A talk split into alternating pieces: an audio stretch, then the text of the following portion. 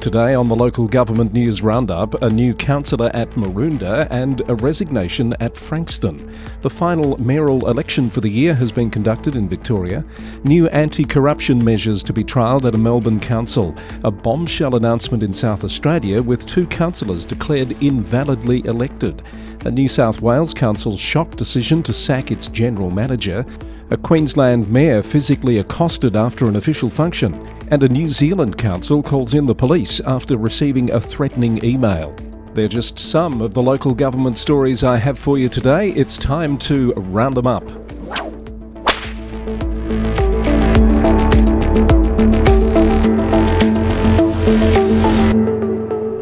Welcome to the podcast, our twice weekly look at stories making news in local government circles across Australia and around the world. The roundup is brought to you by the Victorian Local Governance Association, the national broadcaster on all things local government. Stephen Hughes has resigned from Frankston City Council. Mr. Hughes was elected in 2020 and was suspended on three occasions over his use of social media, including a three month suspension from September after being found by a councillor conduct panel to have committed serious misconduct. In a statement, the council acknowledged his time on the council and wished him well for his future endeavours. Details of a countback to fill the vacancy are pending. Maroondah has a new councillor after a recent by election to fill the vacancy created by the resignation of Marika Graham in September. The VEC declared the result yesterday, announcing the election of Chris Jones, one of four candidates who contested the vote for Barngeong Ward representative. Councillor elect Jones is a technology professional who has lived in Maroondah for 16 years. The final mayoral election has been conducted for the year and it saw Ron Mildren re elected as Mayor of Wodonga. Danny Chamberlain has been elected Deputy Mayor. Both positions were contested and were determined by a 4 3 vote, according to a report from the Border Mail. Kingston City Council will trial a ban on on block voting as part of a suite of anti corruption measures informed by IBAC's Operation Sandon report. The Bayside News reported that councillors agreed to a trial commencing in January, which will also see individual votes recorded in minutes, briefing and pre meeting protocols, and practice notes on meeting procedure. Officers recommended the changes as a way of enhancing the accountability and transparency of council decision making. Meanwhile, the demolition of the site for the city's new aquatic and leisure centre has been completed, and the council says 99.5% of the materials will be recycled. Mayor Jenna Davey Burns said the result is part of the city's plan to become the most livable and sustainable in Victoria. A new financial sustainability strategy developed by Yarra City Council is considered the first of its kind for a Victorian council. The strategy takes predictions from the long term financial plan and identifies strategic ways to address them and ensure that future investment decisions are based on need, underpinned by evidence. The strategy has come through a four week community engagement process and was due to be considered for adoption at the Council's meeting last night. Nearly $20,000 in fines have been issued as part of a crackdown by Wyndham City Council on tyre dumping. A camera captured a Hoppers Crossing business ditching 80 tyres by the side of a local road. This led to a fine of nearly $10,000 issued by the council under the Environment Protection Act and an EPA fine of almost the same amount for failing to use the authority's live tracking app Waste Tracker. A major recycling and clean energy hub has been launched this week in Geelong. The REACH facility at Deakin University is expected to generate over $1.4 billion in revenue and 2,500 jobs in the next decade. The $380 million facility is building the single largest clean energy ecosystem in Australia and will target 80% of its projects in regional locations, including Geelong, Ballarat, Bendigo, and Warrnambool. It's expected to boost local capacity recycling projects with a focus on converting organic waste from agriculture and fishery sectors by dramatically shortening the time it takes to produce new uses like cow feed, fertiliser, and textiles. A Greater Geelong project has been recognised with an international award. The Dell Eco Reef project at Clifton Springs uses innovative modular units made of eco friendly concrete to reduce coastal erosion and create habitat for marine life. It has also become a tourist destination for recreational snorkelers and swimmers. The project was announced as the winner of the Dezeen Award for Sustainable Design Building Project of the Year at a ceremony in London last week. And Surf Coast Shire has opened applications for a tiny house on wheels pilot as part of its efforts to find solutions to the affordable housing and key worker accommodation crisis. Mayor Liz Pattison said the three year pilot will enable the council to assess the impacts of tiny houses on wheels and monitor and evaluate the contribution they could make as a safe and legal way to provide housing options. Tiny houses on wheels are required to be on a wheeled trailer base and placed on privately owned land, subject to an agreement between the applicant and the landowner. Manningham Council was due to consider a pilot of a 24 hour cat confinement order at its meeting last night. The order will come into effect from the 1st of April with an amnesty period until December and an evaluation in December 2025. The pilot is one of several new initiatives endorsed in the Council's new Domestic Animal Management Plan. Moorabool Shire is looking at a free snake removal service after passing a motion brought forward by Councillor Rod Ward recently. Bay 93.9 reported that the Council's CEO has been directed to investigate costs and options for a trial next year. It would join neighbouring Wyndham in providing a free service, unlike Greater Geelong, where residents must pay a local snake catcher. Warrnambool is officially a refugee welcome zone as of this week, formalising an existing and long running commitment to building a multicultural and inclusive society. The city is also a member of the Welcoming Cities Network and previously spearheaded a regional effort to secure the nation's second designated area migration agreement.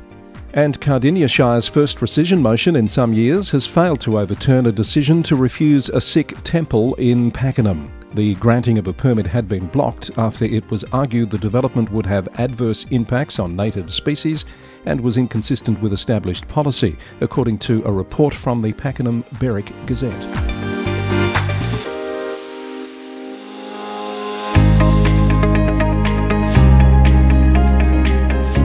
You're listening to the Local Government News Roundup with Chris Eddy.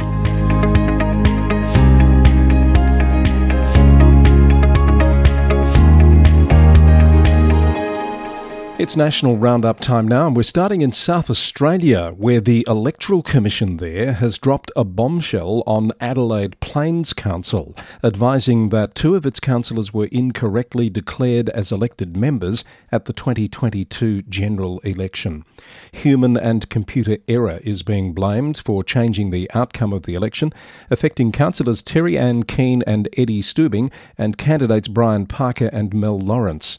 The Commission said it was working with all the parties to resolve the matter. It's expected to file a petition with the Court of Disputed Returns, and the two councillors will continue to sit until the court makes an order otherwise. The Council said it's satisfied that the lawfulness of its decisions will not be impacted in these circumstances. The CEO of the Local Government Association of South Australia, Clinton Jury, said it was very disappointing to learn of the error and it was regrettable that there'd been failings in the conduct of the election. He said assurances are being sought about what is being done to ensure this doesn't reoccur in the future. According to the Commission, the error arose from the use of software used for 25 of the more complex elections, and that a review of the other 24 identified no issues with the outcome when votes were recounted. A councillor at Robe has been found by the Ombudsman to have had a conflict of interest when initiating a review of the employment of the council's former chief executive. According to a report from ABC News, Nick Brown applied for the chief executive position in 2019 but lost out to James Holliman. Mr. Brown was then appointed Deputy Chief Executive, a position that was later made redundant. In 2022, he was elected to the Council and brought forward a motion calling for legal advice on a contract extension that had been granted to the Chief Executive. That led to an investigation of matters identified in the legal advice, and ultimately Mr. Holliman resigned. The South Australian Ombudsman Wayne Lines has now ruled that Councillor Brown should have declared a perceived conflict of interest and that he should make an apology in the council chamber. However, Mr Lines did not find that Mr Brown's actions constituted misconduct in public office. To New South Wales now, and Kyogle Council has sacked its general manager, a decision that has divided its councillors. The Daily Telegraph reported that the decision to terminate Graham Kennett's employment came seemingly out of the blue in a closed session on Monday. The Mayor and four councillors reportedly voted for the termination, while another councillor took to social media to describe the matter as a relentlessly prosecuted vendetta. Councillor Danielle Mulholland said she was appalled by the decision and held concerns about the effect on council staff. Mayor Kylie Thomas defended the decision made by a majority of councillors and said the council had followed proper process. She said the council needed a change of leadership. Brett Kelly has been appointed to immediately replace Mr Kennett as the council's general manager. The Mayor of North Sydney, Zoe Baker, has accused the New South Wales Premier of a totalitarian approach to new planning laws as the government moves to override heritage protections to allow greater housing density. The Guardian reported that Premier Chris Minns said councils were using heritage provisions as a tactic to push back on greater development, labelling some examples as clearly ridiculous. Mayor Baker said the government's approach failed to take into consideration what councils are already doing to accommodate higher density. She told The Guardian that it was planning in the way totalitarian regimes do it, and said her council was already one of the most dense, meeting and exceeding housing density targets. Inner West Mayor Darcy Byrne is convening a summit of mayors from communities where the state government's new high density zones are located. Mayor Byrne said local governments have so far not been included in discussions about finding solutions to the housing crisis. He points to the disastrous opening of the Rozelle interchange as an example of what happens when major change is imposed on communities without consulting the organisations that know those communities best. The mayoral summit will be held on Thursday, and the Minister for Planning, Paul Scully, has been invited to attend. Shoalhaven City Council has been named the Local Sustainability Award winner at the LG New South Wales Excellence in the Environment Awards for this year. Waverley Council staff member Anthony Weinberg was recognised with the Louise Petchell Memorial Award for individual sustainability. There were 43 finalists up for 13 categories at this year's awards, which were handed out at Sydney's Royal Botanic Gardens last week. And Clarence Valley Council has welcomed the new rate peg methodology for New South Wales councils and will prepare its next budget on a rate peg of 4.7%. GM Laura Black said the new methodology better reflects the increased cost to the council to provide services and facilities. She said the option of not providing services or reducing service levels below community expectations is not viable. In Queensland, the Mayor of Redland Council, Karen Williams, has announced she will not be contesting the next election in March. The 20 year council veteran has been mayor since 2012 and was last year embroiled in controversy when she was involved in a car accident and pleaded guilty to drink driving. At the time, Mayor Williams resisted calls for her resignation. The council released a statement this week announcing her intention not to contest the election. She will continue to serve as mayor until the new council is sworn in. The Mayor of Scenic Rim Regional Council, Greg Christensen, was physically accosted after an official function last week at Tamborine Mountain. The council has issued a statement of zero tolerance for abuse following the incident. Deputy Mayor Jeff McConnell said he and his fellow councillors stood in solidarity with the Mayor and said they take a dim view of any form of bullying and harassment, whether aimed at elected members or council officers. The Council's CEO, David Keenan, will return to work next week after six hours of discussions amongst councillors and a resolution to review the performance management process. Mr. Keenan and three other council executives have been on leave for unexplained reasons, according to the Beaudesert Times. The Mayor, Greg Christensen, and one other councillor voted against the CEO's return to work. And Cairns Regional Council is reportedly faced with a tough decision on its water security project after final tenders came in significantly over the original estimate. The federal and state governments have committed $215 million to the project, but the Cairns Post has reported this week that the actual cost is likely to be more than twice that amount. Councillors are yet to be briefed on the final costings, and a report is due to come before the next council meeting. CEO Micah Martin said councillors would have the opportunity to debate and vote on a recommendation for the first stage of the project at that meeting. The water security project would deliver a new water intake at the Mulgrave River in Gordonvale. This week's council meeting in Cairns has been postponed due to the unpredictability of tropical cyclone Jasper, and it will be held at a new time yet to be advised. The agenda for the meeting includes the appointment of a new Division 4 councillor. There's a new general manager at Nambucca Valley Council. Bede Spannagle, the council's engineering services manager since March this year, has been named as the successor to Chris Thompson, who departed in September. Bede was previously the engineering director at Riverina Water. A controversial shared pathway has been approved by Tasmania's Latrobe Council after attempts from members of the gallery to ask questions on the matter were blocked. The pathway at Hawley Beach is contentious as some believe it will encroach on the foreshore, resulting in erosion and threatening native species. The meeting was told that questions were not allowed from the public on planning matters that are before the council, according to a report from the Burnie Advocate. New license plate recognition technology is on the way in Rockhampton after a trial confirmed it could help detect parking breaches in a way that increases safety for parking officers. The council is reviewing its policy and fines as part of a local law review, which will come to a briefing session for further discussion, according to a report from CQ today. And Australia's first purpose built dementia park has been opened by the Prime Minister at Ashfield in Inner West Council. Mayor Darcy Byrne said the park is a breakthrough in the design and delivery of a park to meet the needs of the whole of the community, especially residents living with dementia and their loved ones. The state government contributed $1.3 million to the upgrade through its Public Spaces Legacy program.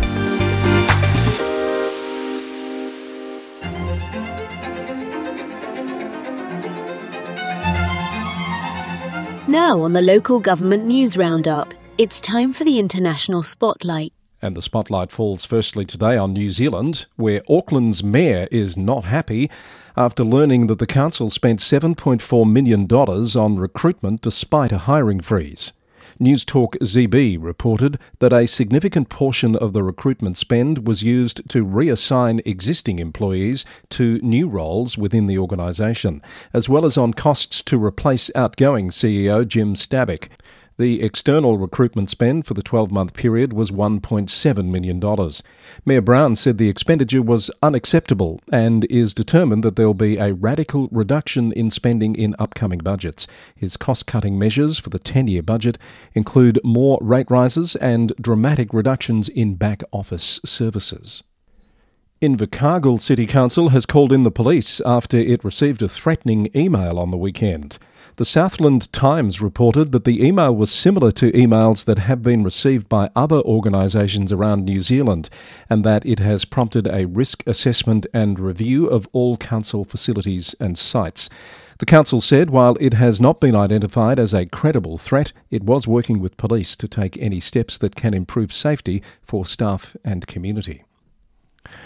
Hong Kong's first district council poll after an electoral overhaul ordered by Beijing closed on Sunday with a low turnout despite efforts to boost voter participation. The polling stations faced a computer system failure two hours before the scheduled end of the election, leading to a 90 minute extension of voting hours. A task force has been formed to investigate the cause. The overall turnout was 24.53% at the last recorded time, marking a historically low participation rate since Hong Kong's return to Chinese rule in 1997. The highest turnout for a previous municipal body election was 71.23%. The South China Morning Post has reported on the reaction from residents, candidates, and political party leaders who have demanded clear explanations from the government regarding the technical issue and its impact on the voting process. It was the first election since the district councils were revamped to align with Beijing's Patriots Only policy, with a significant reduction in directly elected seats. To the UK, an English council is overhauling its process for dealing with complaints about councillor behaviour in an effort to resolve issues more quickly. Complaints about councillors' behaviour in East Devon will now be dealt with in a significantly shorter time of four weeks, down from ten weeks, according to a report from the Midweek Herald.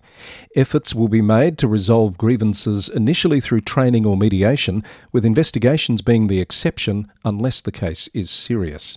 Complaints with merit will now be considered at the next stage by a monitoring officer in liaison with an independent person instead of a committee of councillors.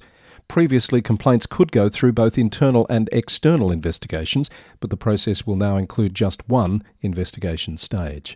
A total of 43 complaints were made against district and town parish councillors from July last year to November this year, with eight of those leading to resignations. Two complaints preceded a councillor not standing for re election, and another resigned for other reasons. Breaches of the Code of Conduct included instances of bullying, harassment, discrimination, disclosure of confidential information, and failure to disclose financial interests.